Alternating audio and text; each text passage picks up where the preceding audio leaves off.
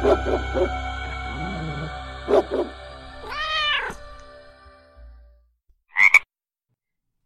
there, everybody. This is your host, Michelle Ann Olson, and you are listening to Are You Afraid of the Bark, the podcast that goes bark in the night. Welcome, dear listeners, to episode 13 of the podcast. I'm really looking forward to this episode. It's a topic that was very, very interesting to research. Interesting and a little bit sad, but a topic that I think is very timely given that we celebrated Remembrance Day here in Canada this Sunday, November 11th. Remembrance Day, of course, is the day when Canadians remember the men and women who have died in all conflicts and peacekeeping missions over the course of our history. And over the past few years, I've seen on Remembrance Day more and more attention being paid to the animals who also lost their lives over the course of our military history. Everything from horses to dogs to cats to pigeons. And that's the topic that we're going to be exploring in this week's episode. It's my own sort of, my own sort of personal thank you to the men, women, and animals who have lost their lives in the name of this country that I love so much. So yes, obviously the topic makes me a little bit emotional, but please also be aware that my voice continues to come and go these days. That's just what happens when you get the world's worst case of laryngitis and are simultaneously teaching little monsters in the form of children in a classroom every day. So please excuse the quality of my voice. And I really hope that despite it, I can get across to you how much it meant for me to research this topic and how important I think it is to share these stories, especially this week. So sit back, relax, and let's talk about animals in conflict, animals at war, they were important across the world, but with a focus today on those who gave their lives for Canada. Since we just celebrated on Sunday 100 years since the end of the Great War, that is to say World War I, I'm going to start by talking a little bit about the use of animals during that conflict, the Great War of 1914 to 1918. So, at the start of that war, the use of animals was considered similar to the use of equipment and supplies. These animals were not seen necessarily as living beings, as having the value of a living being in the same way that soldiers had value. They were more on par with helmets and boots and weaponry. They were really equipment to be used in support of the Allied and the Canadian cause. So horses, of course, played a huge role in World War One. They were initially used in the form of cavalry, but over the course of World War One, we saw, of course, this shift toward trench warfare, and so cavalry were no longer effective. But horses were still essential to move equipment to the front lines, and they were a major mode of transportation on the European stage. It's worth noting that during the First World War, 8 million horses were killed and 2.5 million were injured as they transported soldiers and supplies to battlefields. These horses were taken from the wild a lot of the time, from plains in the United States and Canada, as well as directly from the fields and factories in Britain. And from there, they would have been shipped off to places unfamiliar, very dirty, and probably very frightening. I have here a quote from a man named Lloyd Swick. So he's a war veteran and the founder of the Animals in War Dedication Project. This is what he has to say about the use of horses in World War I. Quote, the First World War was fought in muck and crud, in conditions where trucks were useless. Any movement would have had to have come from the pulling power of our horses. End quote. So the heavier draught horses pulled larger artillery and were eventually phased out and replaced by motor vehicles as artillery like tanks became heavier and heavier, while lighter grade horses were used in the transportation of personnel. So Swick mentions in this interview that I read, he's quick to point out that a lot of horses were left in the care of those who didn't know how to tend to them or who didn't necessarily want to be tending to them. There was a big shortage of hay, a lot of it having been trampled into the mud, and many horses starved. Shelter was scarce, and where it was available, it was obviously prioritized for use by the soldiers, and a lot of animals were left out to endure all kinds of weather. So Swick's own father in law served with the Royal Canadian Army Veterinary Corps, which I didn't even know was a thing, but which sounds like an incredible way to use that skill set on behalf of your country. Anyway, Swick's father in law served with the Royal Canadian Army Veterinary Corps, and he recalled later in his life having great difficulty trying to calm down war animals who were struck by trauma, and he described the looks in their eyes as that of absolute fear. So it's hard to hard to fathom. It is easier to fathom the fear felt by a young soldier. Harder to imagine how confusing it must have been to an animal to be on the front lines, to be on the battlefield, with all of its sights and sounds and smells. Anyway, it's it's really sad. So in addition to horses, another animal that was greatly relied on were pigeons, and they were a form of communication from the front line to headquarters at the rear of battlegrounds. They were, like I said, a reliable form of communication, valued for this impeccable homing instinct that we associate with pigeons, as well as their speed, which made it very difficult for even marksmen to shoot them down. What's interesting is that during this time, the killing, wounding, or molesting of a homing pigeon was punishable by law, with sentences ranging from a 100 pound fine to six months imprisonment. So the biggest threat to pigeons was not a soldier's marksmanship, but later in the war, the introduction of birds of prey, such as falcons, to the European sphere. All I can think of is that's how you get invasive species. Dogs and cats were also important during the conflict. They were fitted with gas masks and parachuted behind enemy lines. Dogs, in particular, would detect dangerous gases, explosives, and landmines and were known to rescue soldiers and civilians alike. They carried messages over the battlefields with totes around their neck, but perhaps most importantly, their presence normalized the war environment for troops and helped to boost their morale to have the normalcy of a pet dog or cat. They were kept as mascots and pets. And cats were especially useful in the trenches because, of course, where a cat was present, the proliferation of rodents, of pests, was greatly reduced. So it's important that we note that by the end of the First World War, the, this was really the, the, the birth of an animal rights sentiment. So military personnel, especially veterinarians and horse drivers, began to encourage fellow soldiers to treat war animals humanely. And for so many of the soldiers, an animal companion eased the burden of suffering in the trenches. These were sources of comfort and friendship for exhausted and lonely soldiers. One more general thing that I wanted to mention was the apparent, I had no idea about this, the apparent use of glowworms in the First World War. In the dark, soldiers used the soft lights of glowworms to read maps and messages, as well as letters from home, without being detected by the enemy. That's so fantastic. It's like a sustainable undercover light source. I love it. Why don't they tell us this kind of thing in history class? I always think that it's those details that really bring home what these conflicts must have been like, how absurd they must have seemed at times.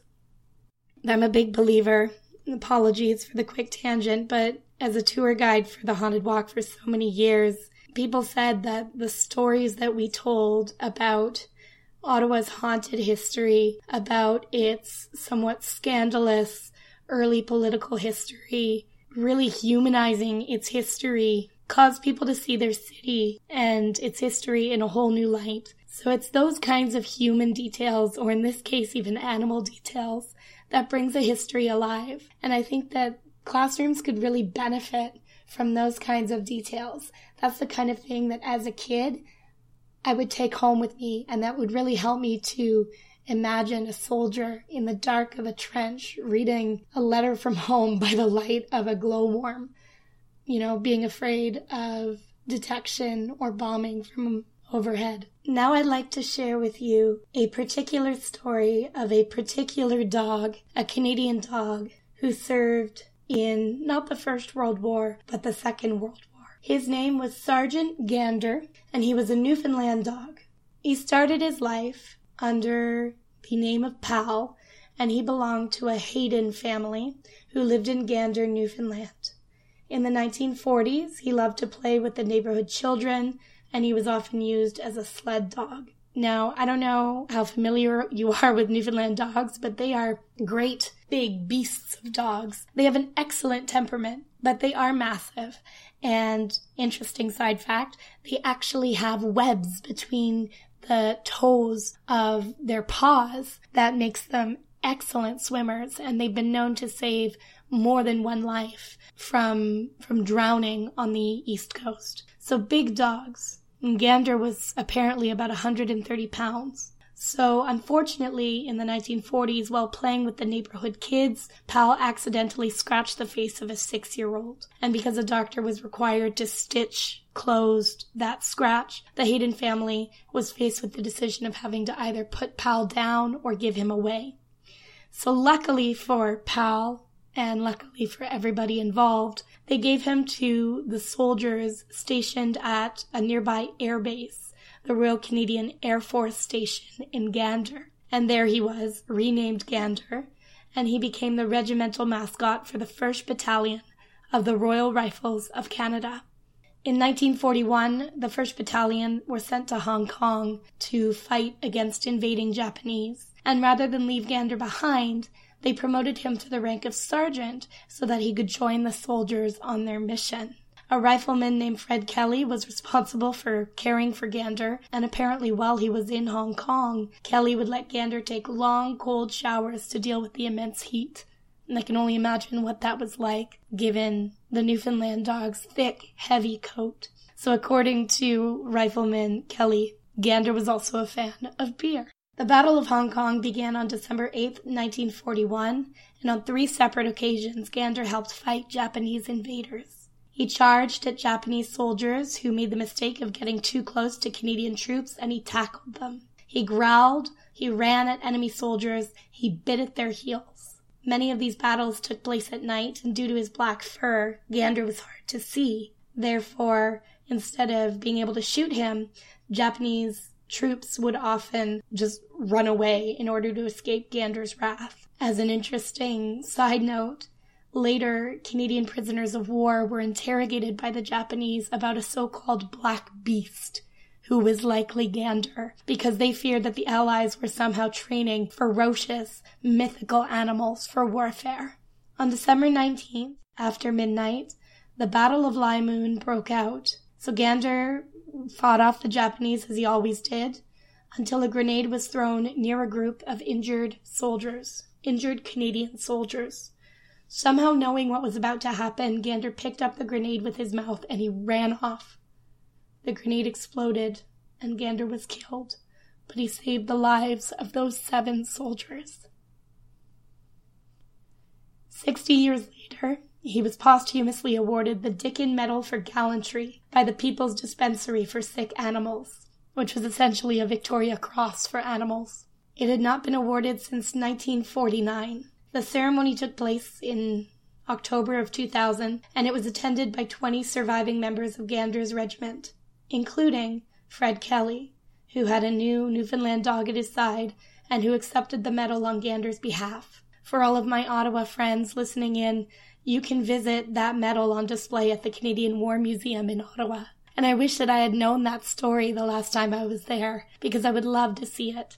If you're at the War Museum in the next little while, take a picture and send it to me. I'd love to see it. Gander's name is also listed alongside the 1,977 Canadians who died during the Battle of Hong Kong on the Hong Kong Veterans Memorial Wall. So let's turn now to some more bizarre stories of animal involvement in conflict. These stories are not necessarily Canadian, they're just mostly odd about animals that I don't associate with wartime efforts at all. The first animal I'd like to mention is Tirpitz, who is a pig, or was a pig. Tirpitz was the mascot of the HMS Glasgow during the First World War. So the pig was originally kept on board a German cruiser, the SMS Dresden, which sank in 1915.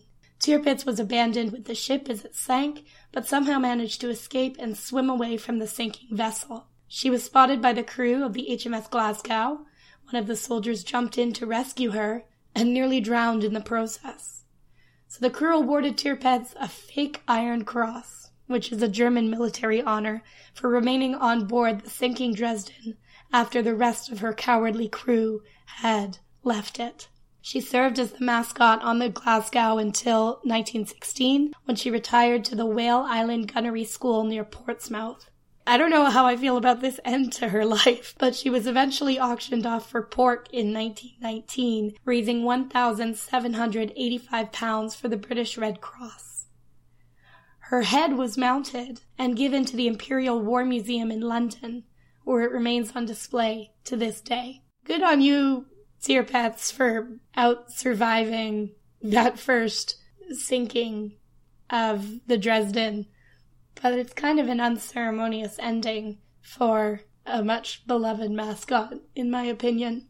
Secondly, I wanted to talk about Wojtek, who was a soldier bear and the mascot of the 22nd Transport Artillery Supply Company, Polish 2 Corps, in the Second World War. He was a Syrian brown bear adopted as a cub by Polish troops as they were passing through Iran on their way to a posting in the Middle East. Wojtek means little one, but he weighed about 250 pounds and grew to over six feet tall. He was tame and got along well in human company. He would wrestle and play fight with the men, and, like Gander, apparently enjoyed the taste of beer. In 1943, his unit was posted to Italy, and Wojtek was enlisted so he could accompany them. He was assigned a service number and given the rank of private.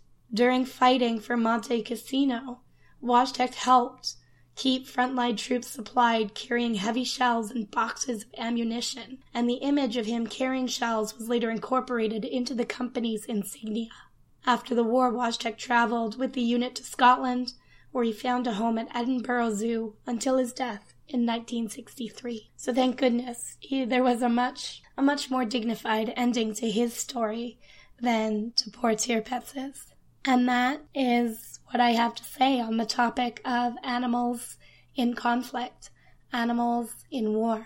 Just some, some sweet and some sad and some thoughtful stories from the Great Wars and a reminder at the animal cost of life alongside the tremendous human cost of life during those conflicts. I found out this year that you can actually wear a purple poppy in addition to your red one as a way to remember those animal lives lost in addition to human lives. And I know that the question of poppies and the color of poppies can be controversial. I, for one, will always wear my red poppy and always support Canadian troops as individuals, regardless of how I feel about war versus peace. So I think it can be controversial to wear a white poppy or a purple poppy versus a red poppy, but I think to wear purple and red side by side is a really symbolic and lovely gesture.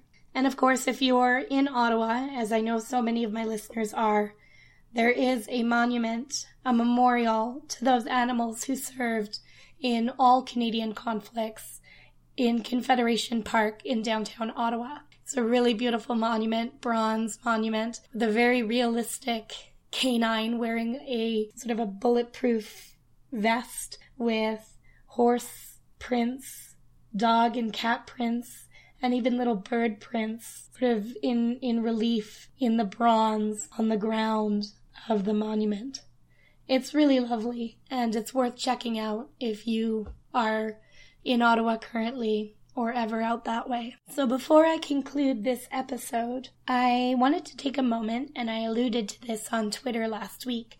I wanted to take a moment at this point in my podcast's history, episode 13, lucky or unlucky number 13, however you think of it, to take a moment to give a shout out to the podcasts who have inspired me to start this journey and who continue to inspire me week to week to tell better stories and to improve my sound and all of those things.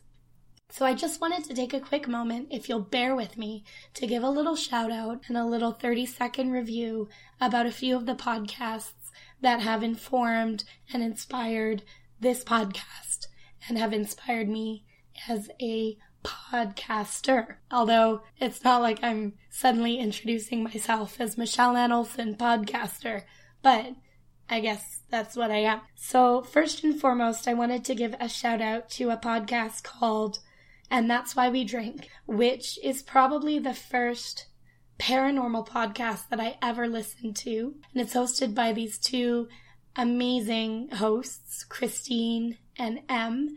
They're based out of California. And from week to week, well, Christine drinks wine more often than not, and Em drinks milkshakes. They recount one paranormal story and one murder story. Em talks about the paranormal, Christine talks about murder. And their friendship is so genuine, and their back and forth banter is so off the cuff and unscripted. It's just an absolute delight to listen to. I know that some people have really strong opinions about banter in podcasts and are strictly against it, but their friendship is legitimate and their episodes, in addition to providing really spooky, interesting, and historical content, it's that back and forth of theirs that makes the podcast such a pleasure to listen to. So when I started Are You Afraid of the Bark, I initially had a co-host and my hope was that we could have that same back and forth. That was so fun to listen to as a third party. Unfortunately, we didn't quite mesh creatively, but down the road, if I could find a person like that to be the Em to my Christine, I think that that would be an ideal scenario. So next up, I wanted to mention another paranormal podcast paranormal and horror podcasts are without a doubt my favorite to listen to. And that podcast is called Knock Once for Yes. So this is a podcast hosted by Lil and Fitz, and they are British, and each of them has the just the most amazing A British accent, which I could listen to all day long, and B storytelling style with like the perfect amount of pause and gravitas and humor. Their stories, which come from their own paranormal experiences and the experiences submitted by their listeners, their stories are true, just ghost stories, the kind that you would want to hear around the campfire. They're excellent storytellers. Their sound quality and music and tone it's just it makes for such a great listen and that podcast never fails to give me the super chills and i've actually been through facebook i've been able to connect with fitz and he actually gave me some great advice about the editing of this podcast. I I don't know if he hears any difference, but I feel like I'm slowly getting better at editing and improving the quality of the sound of each episode. So I appreciate him taking the time to explain some things to me. And I just wanted to thank that podcast and recommend that you go have a listen because it's such a pleasure. It's the kind of thing that pairs perfectly with a cup of tea and a dark, stormy night. So next up is not a paranormal podcast, but a horror podcast. It's called, and I think that this is such a fantastic and macabre name. It's called I Hope You Suffer. and it's hosted by Nathan and Kit. And basically, the premise is that with every episode, they watch a horror movie and then shoot the shit about it. They talk about it. But the horror movies that they watch are not like the critically acclaimed, like classics, but are really terrible horror movies. So my favorite episode so far was where they discussed a movie called Oh my god, I think I blocked it out because it had so many scientific inaccuracies.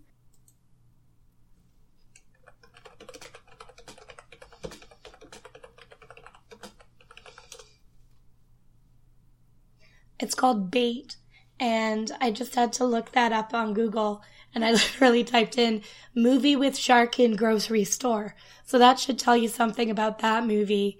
Sorry, it's called Bait 3D. It's an Australian movie and they review kind of that caliber of B grade horror movie. Their back and forth is really funny.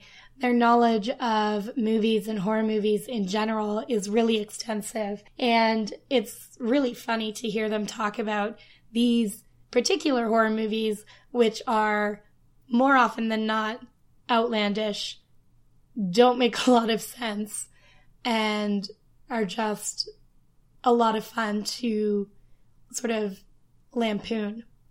So I uh, told them that if they ever decide to watch another terrible shark themed horror movie, that I would love to be a guest sort of reviewer or commentator on that movie because Bait is essentially about a shark. So there's like a hurricane or something and water floods into this Australian town and these great white sharks find their way into a grocery store where these teenagers are trapped and escaping or trying to escape or outlive these sharks or something. And the way in which I first got to talking with Nathan and Kit was to basically tell them that there were about a hundred things wrong with that premise as someone who works with sharks every day. Anyway, they they're they're a lot of fun and they're super knowledgeable and they retweet and like everything that I put out on Twitter. So I wanted to give them a shout out and to encourage you to go listen to their podcast and to just give back some of the love that they've given to me. And then the last kind of podcast that I wanted to give a shout out to was one that is newer for me. It's called Lend Me Your Eerie, which is just another great title. Listen, as somebody who thought long and hard about her podcast title and wanted to make it pithy and funny and memorable, I appreciate these clever podcast titles. I feel like these are my podcast brethren. So Lend Me Your Eerie is basically hosted by Brooke and Brittany, and they are from Toronto. So shout out to Toronto podcasters, and they tell scary stories. And again, they're both, I'm not 100% sure of their background, their respective backgrounds, but they're both just really good storytellers. And I love, I love and am envious of these podcasts that have that great back and forth between two hosts, that great kind of pithy back and forth able to react to one another's stories, kind of able to riff off of one another, have this have this great back and forth banter between stories. I'm very envious because they also have that dynamic and it's a joy to listen to. And they choose great stories, they choose chilling stories, and they're both good vocal performers. Like it's a pleasure to listen to. So I wanted to give a shout out to that podcast as well, which is a newer one for me, but that I'm really enjoying. I just have to make my way through their backlog of episodes. They've got, I think, something like, like 30. So I need to make my way binge listen to the rest of those because that is my podcast listening style. And Brooke and Brittany, Toronto podcasters, maybe one day we can, we can meet. I don't know and share scary stories. So that was my little shout out to just some of the other podcasts that I listen to and that have been really inspiring to me. I hope that you'll go out and give them a listen and see if they're your kind of thing. I do recommend all four earnestly and heartily. So let me know if you have a listen and if you like them and if I could be the one to add another podcast to your weekly lineup, all the better because I think in this community, this ever growing community of creators. It's just great to, to share the love. I, I don't want to keep all of you just to myself, as long as you promise me that you don't replace listening to this podcast with theirs, because that would really hurt my feelings. So that brings me to the end of this episode 13 of Are You Afraid of the Bark?